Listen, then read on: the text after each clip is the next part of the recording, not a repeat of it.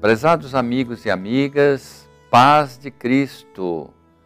Neste tempo pascal nos alegramos, neste quarto domingo de Páscoa.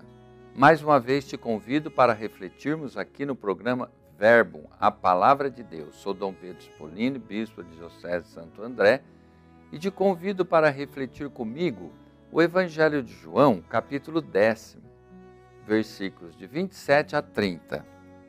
Minhas ovelhas ouvem a minha voz. Eu as conheço e elas me seguem. Eu dou a elas a vida eterna. Elas nunca se perderão e ninguém vai arrancá-las da minha mão. Meu Pai, que as deu a mim, é maior do que todos e ninguém pode arrancá-las da mão do Pai. Eu e o Pai somos um. Palavra da salvação. Irmãos e irmãs, no quarto domingo da Páscoa, conhecido como Domingo do Bom Pastor, nós nos reunimos em torno da palavra de Deus, palavra de vida.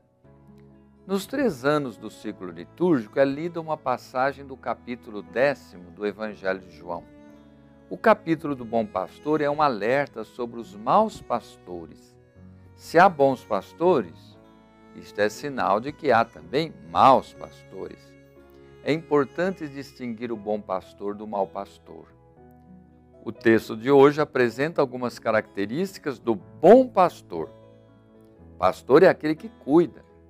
O bom pastor conhece seus seguidores, é capaz de doar a própria vida em favor deles, tem cuidado especial com cada um em particular.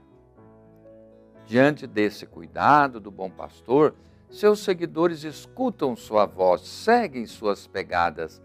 Ouvir a voz do Mestre, Jesus, bom pastor, e seguir seus passos significa aderir a Ele não apenas com palavras, mas principalmente com o compromisso do dia a dia. É necessário se deixar conduzir pela voz do Mestre, pois ele sempre propõe a defesa da vida, o caminho para Deus. Jesus, novo templo, revela a presença do próprio Pai. Eu e o Pai somos um.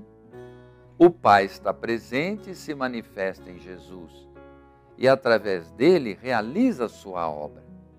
Jesus e seu Pai revelam perfeita unidade. A exemplo de Jesus, a vida de cada cristão deve revelar a presença de Deus no mundo. Meu irmão, minha irmã, que todos vocês possam, a partir da palavra de Deus, serem iluminados, confortados, para viverem uma vida digna de cristãos, uma vida com Deus, uma vida no amor fraterno, que faz toda a diferença.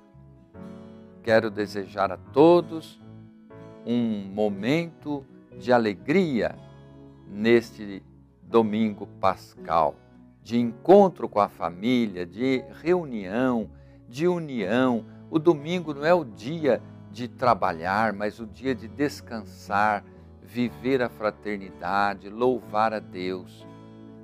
Infelizmente, na nossa sociedade, o domingo já não é mais esse dia santo, mas precisamos recuperá-lo.